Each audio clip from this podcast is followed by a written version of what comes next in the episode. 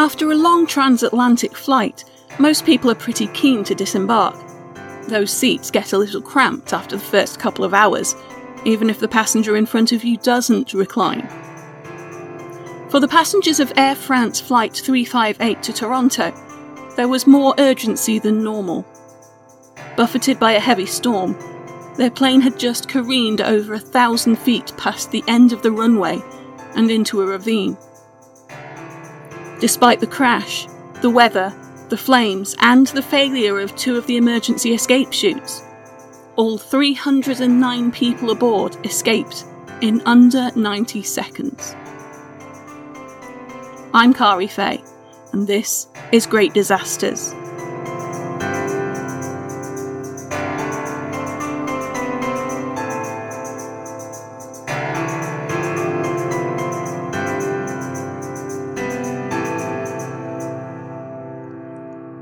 While many disasters make the headlines because of their heavy death toll, every so often we can be thankful to say that everyone survived. This was one such occasion. Despite everything that went wrong, only 12 people on the plane that day suffered serious injuries. With the flight at capacity, it was clear that it could have been much, much worse. Air France Flight 358 took off from Paris, France, on the 2nd of August 2005, with 297 passengers headed for Toronto. Most of the passengers were either French or Canadian citizens, with various other nationalities making up about a third of the list. The plane itself was an Airbus A340, designed to carry 295 passengers. Three of those who boarded were given seats in crew designated areas. It had been in use since 1999, when it had been delivered new to Air France. At the time, there had never been a crash resulting in the loss of an Airbus A340, a clean record lasting 14 years, so it was considered to be a pretty reliable aircraft.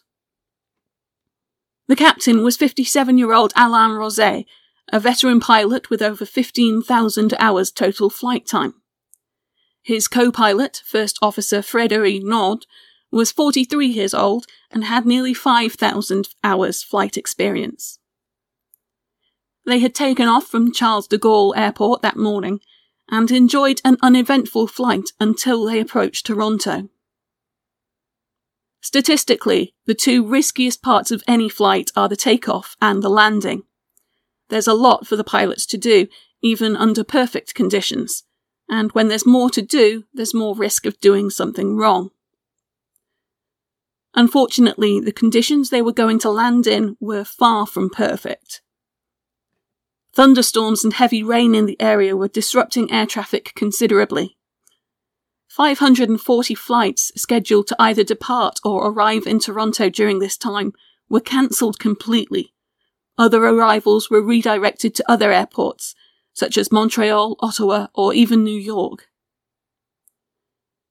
But the decision to land at an alternate airport is never taken lightly. Doing so means that the airline has to cover the cost of transferring all the passengers back to the city they expected to arrive in. The resulting inconvenience to the passengers can also create ill will, which is expensive in business terms. In addition, there's the inconvenience of having both plane and crew in the wrong place for return or onward flights, disrupting schedules drastically. For the pilot making the decision, knowing that their employer is going to want them to justify it, it's a heavy load. In this case, the alternate airport for Flight 358 was originally Niagara Falls, New York, which is only about 80 miles away by road but of course has the complication of being in a different country to the destination.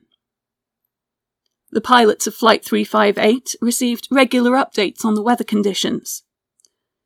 When they took off, the forecast for their landing at Toronto Pearson International Airport indicated a 30% probability of thunderstorms. This was amended at noon, and the probability subsequently climbed each hour as the weather worsened. Just after three o'clock, about an hour before the flight was due to land, a significant meteorological forecast, or SIGMET, was issued, advising the pilots of an organized line of thunderstorms from Buffalo, New York to Muskoka, Ontario. This affected their alternate airport as well as their destination, so they changed their alternate to Ottawa. That's 275 miles away from Toronto, so it was out of the weather, but the inconvenience factor was a lot higher. Changing to a more distant alternate also meant that the pilots had to factor their fuel load into the decision. At the end of an eight hour flight, were they still carrying enough fuel to reach a different airport? Two hours before they were due to land, the weather at Toronto Pearson was bad enough to force a ground stop. This means that all activity on the ground, such as refueling and servicing, is halted and departures are cancelled. However, landings are still permitted if the pilot chooses to do so. Flight 358 continued towards Toronto, with First Officer Naud assigned the duty of actually landing the plane, while the captain monitored flight systems and communication. This is a standard separation of duties. The cockpit of a modern passenger aircraft is an overwhelming array of lights, dials, and switches, so the pilot flying needs to be able to focus as much as possible on the controls, so they're not overloaded by the sheer amount of information coming in. It's not unusual for the less experienced pilot to be in control, though. It's often done so that they can gain that experience. As they descended, they saw thunderstorm cells on their radar and had to request permission from air traffic control to deviate from their course a couple of times so that they could avoid them. ATC gave permission, and they continued onwards. At 3.54, there was a lightning strike at the airport, which damaged the systems that give the control tower information about the wind direction and speed. However, the crew still had actual information relative to their position, coming in constantly on their flight management system. The tower controller was also able to give them information from the flights landing ahead of them. Two aircraft reported the braking action was poor, and one crew estimated the surface wind at 15 knots, gusting to 20 knots. At 3.56, they were cleared to land on runway 24 left. They could see two areas of storm activity on their radar, one to the north and one to the southwest of the runway. Based on the information they received from the flights ahead of them, they changed their automatic brake setting from low to medium. Rain reduces the friction on the runway and makes it harder to stop. Autopilot and auto thrust systems were engaged until the plane was about 350 feet above the ground. From there, the pilot handled the landing visually, in accordance with the standard operating procedures of the airline. They approached at a speed of 140 knots, which was correct for a plane of that size. But as they reached the threshold of the runway, they were slightly higher than expected, a hundred feet instead of 50. Around the same time, the plane's airspeed increased to 154 knots. They entered a heavy rain shower, which reduced their visibility at a crucial moment, and surface winds shifted. They touched down about 3,800 feet along the runway and hit the brakes as hard as they could. But it wasn't enough. They were still moving at a speed of around 80 knots when they reached the end of the runway, and they kept going. There was no order to brace as they came down, but Joanne Cordery Bundock, seated near the front of the plane, could tell that they were coming in too fast. We landed hard and then it was like we were going 150 miles an hour over a road that was filled with giant potholes. The plane skidded on its tummy. I could smell jet fuel as soon as we stopped. The plane only halted when it fell into a ravine. Roel Braemar described the crash as a hell of a roller coaster. Philip Lacaille, travelling with his wife and two children, looked over to see his daughter's face surrounded by an orange halo the plane was on fire. He unbuckled his seatbelt, grabbed his family, and made for the nearest exit. Nobody was telling us what to do. People were grabbing their belongings and taking pictures while the cabin was filling up with smoke. A flight attendant struggled to open the nearest exit. The chute deployed, and we were almost the first ones out. There are eight exit doors on an Airbus A340, each with an inflatable emergency slide that deploys so that passengers can reach the ground safely. Because of the location of the fire, the two left rear exits couldn't be used. That left six exits but the slide failed to deploy at all at one of the other left exits, so that couldn't be used. And at one of the right exits, the slide deflated because it got punctured by aircraft wreckage. So they were down to four. And at least one of those slides was damaged, still usable but not as safe as it ought to be. Some of the passengers had to jump. A student from Johannesburg called Eddie Ho was seated a few rows from the exit where the slide didn't deploy. He described reaching it and finding a lady blocking the way, afraid to jump. People were pushing from behind. I ran to a business class exit, but the slide was not inflated. With no other option, I leaped out about four to five metres and tumbled onto some people below me. It was a mess. The passengers and crew found themselves in a ravine in the pouring rain next to a plane which was burning out of control, fed by the fuel on board. Some of the passengers scrambled up the ravine and found they were on the side of Highway 401. This is one of the world's busiest highways, and it runs almost parallel to the runway. Passing motorists stopped to help. Some picked up the injured, taking them directly to nearby hospitals, Others picked up people who weren't hurt and took them round to the airport terminal. Meanwhile, others stopped or slowed down just to look, creating significant traffic problems. Footage of the fire shows just how terrifying it was, with huge clouds of heavy black smoke billowing out as flames consumed the fuselage. Eddie Ho was one of the passengers taking pictures, he had a camera in his pocket, and he used it to document the crash. He took a picture before he even got out, showing passengers moving for the exits, then turned to take pictures of the burning plane once he was on the ground. One of those dramatic images shows the left side of the plane, with flames licking around the wing, passengers scrambling to get away, and somebody looking out of that exit without a slide, probably debating whether to jump. It took less than a minute for emergency response vehicles to get to the crash site, but the fire burned for two hours. You might think that crashing in the rain would reduce the risk of fire, but it doesn't. You need a special foam designed to put out fires fed by aviation fuel, but the rain was so heavy that it diluted the foam as the firefighters sprayed it out. Even though they were on the scene straight away, the fire intensified quickly and eventually destroyed most of the fuselage.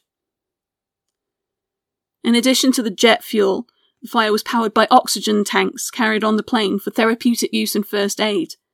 These tanks are thought to have exploded during the fire.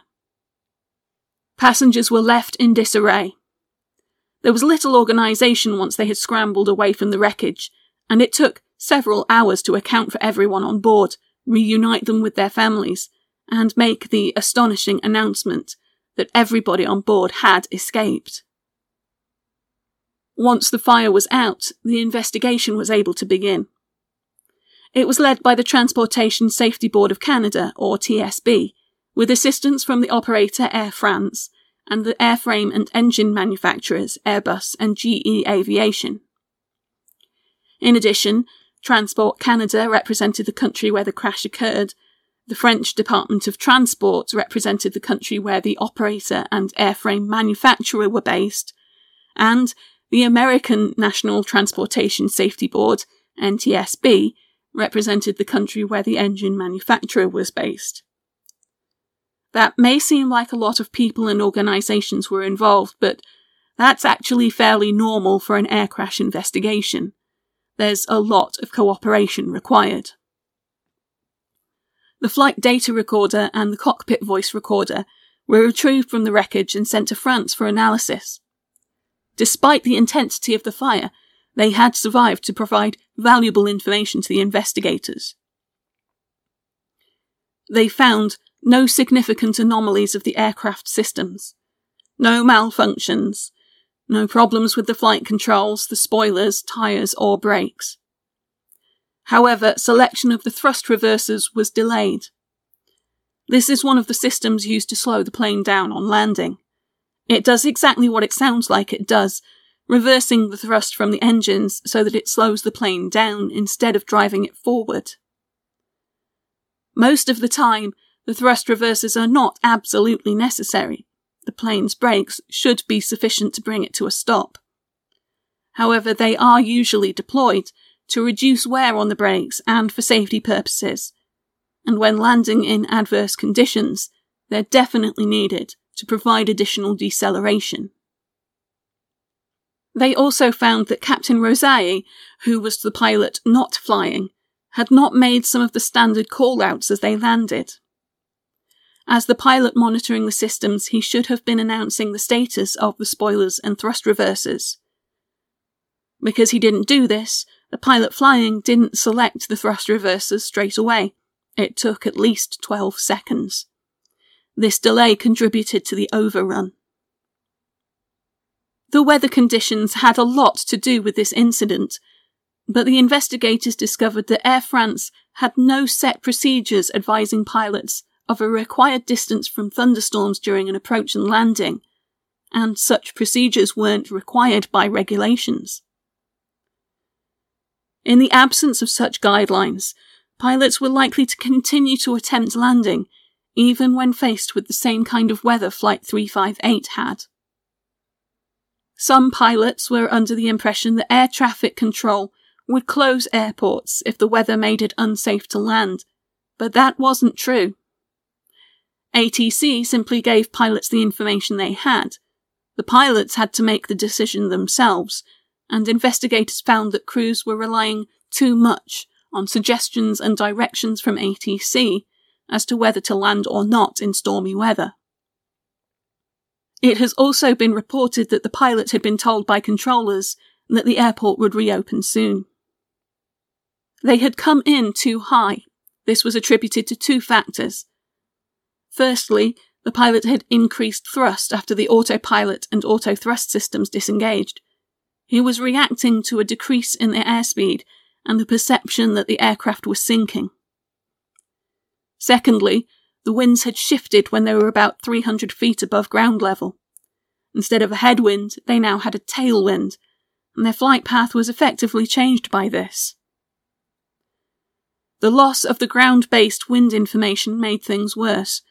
Investigators found that this information was critical and said the system should have redundancies built in so that one lightning strike couldn't take it out in future. The intensity of the rain that they came through reduced their visibility. Because they couldn't see, they didn't know exactly where they were in relation to the runway. At this point, they still actually had the option of a go around. This is basically an abandoned landing, up until a certain point in the process the pilot is still able to pull the plane up, go back into the sky, and go around for a second try, or decide to make for their alternate instead. Investigators noted that the plane would have needed 4,500 kilograms of fuel to reach their alternate airport, Ottawa. They landed with 7,500 kilograms. As they approached the threshold of the runway, however, they committed to the landing. They believed that their go around option no longer existed. When they touched down, they were significantly further along the runway than they ought to have been, about 3,800 feet along, which meant they only had about 5,100 feet in which to stop. The crosswind at touchdown exceeded the landing limits of the aircraft, because the runway was contaminated by the rain. It had about a quarter inch of standing water at the time. That may not sound like a lot, but when you're bringing an aircraft weighing 185 tons down at a speed of something like 160 miles an hour, you need a lot of friction to bring it to a stop, And if you don't have that friction, you need a lot of room. The operational flight plan they were using didn't indicate landing distances for contaminated runways, and even though they had weather forecasts telling them about thunderstorms, the crew hadn't calculated the landing distance required for runway 24 left. That meant they didn't know what their margin for error was. They didn't know how far along the runway would be too far to be able to stop. They also didn't know that they lost that margin for error when they hit the tailwind. If they had had this information, they may have realized that they weren't going to make it in time to take the go around. Making the decision to go around, to call a missed approach and pull up, is something that has to be done quickly. Past a certain point, it's not feasible. You don't have enough thrust to get back up into the sky. The investigators pointed out that a policy where only the captain can make that decision can increase the time it takes to initiate a missed approach which increases the risk involved. Once they touched down, the crew didn't have any choice. They had to stop, one way or another, and despite stamping down on the brakes and deploying the thrust reversers, they just didn't have enough runway to do it. There was simply nothing that they could do at that point to prevent the crash. The first 500 feet past the end of the runway complied with aerodrome standards and recommended practices. Past that, however, it got rough and led down into a ravine where the Etobicoke Creek ran. This rough terrain contributed to the damage to the aircraft. The final report suggested changes to Canadian runway standards, either extending the runway safety area another 500 feet or providing a backup method of stopping aircraft where that's not possible. There had actually been another crash at Toronto Pearson Airport back in 1978, when an Air Canada DC 9 had also ended up in Etobicoke Creek after overrunning a different runway, killing two people on board.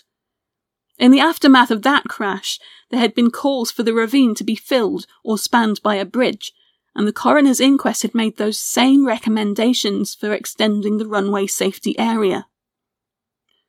A lawsuit filed by Air France in June 2008 claimed that Transport Canada was negligent in failing to implement those recommendations. The fact that everybody got out of Air France 358 alive is incredible. It took just 90 seconds for 309 people to get out of four exits. The plane was completely destroyed by the fire, but only nine people were seriously injured in the impact. Three more sustained serious injuries leaving the plane when they had to jump from exits where the slides weren't fully in place. Hospitals treated a handful of people for smoke inhalation or minor injuries, twisted ankles, sore necks. These things are unpleasant, of course, but if you're looking back at a burning plane with just a few bruises, fortune has been on your side. That's not to say that this was a textbook evacuation. Aside from the problems with the slides, there were other factors that got in the way. The flight attendants got their passengers out quickly, but a lot of passengers pointed out that they weren't told to leave their bags behind. Stopping for your luggage when the plane is on fire Sounds like a bad idea when you consider it from a safe viewpoint, but people act on instinct. You got on with your bag. Your bag probably has important things in it. You want to take it with you. Nearly half of the passengers on Flight 358 had their carry on luggage with them when they escaped. They probably counted themselves lucky to have saved their stuff. But if fortune had swayed just a little, the time they took to grab their bag could have cost somebody their life. Under ideal circumstances, flight attendants would also tell passengers to remove their shoes before an emergency evacuation. This sounds a bit counterintuitive. You can stop to take off your shoes, but not to grab your bag. But when you're relying on an inflatable slide to get everyone safely on the ground, You don't want to risk it being punctured by somebody's heels. If, like me, you're the kind of person who habitually wears big laced up boots, you might want to take this into account before you board your next flight and wear something you can kick off instead, just in case. Eddie Ho sold the photographs he took to media syndicates, earning a fair bit of money. He won the Canadian Press Picture of the Year for one of them, and it was listed as one of the best photos of the year by Time magazine. The investigators referred to the pictures in their report and were able to draw some conclusions based on what they saw. Pictures can be valuable evidence. But alongside the acclaim, there was also criticism.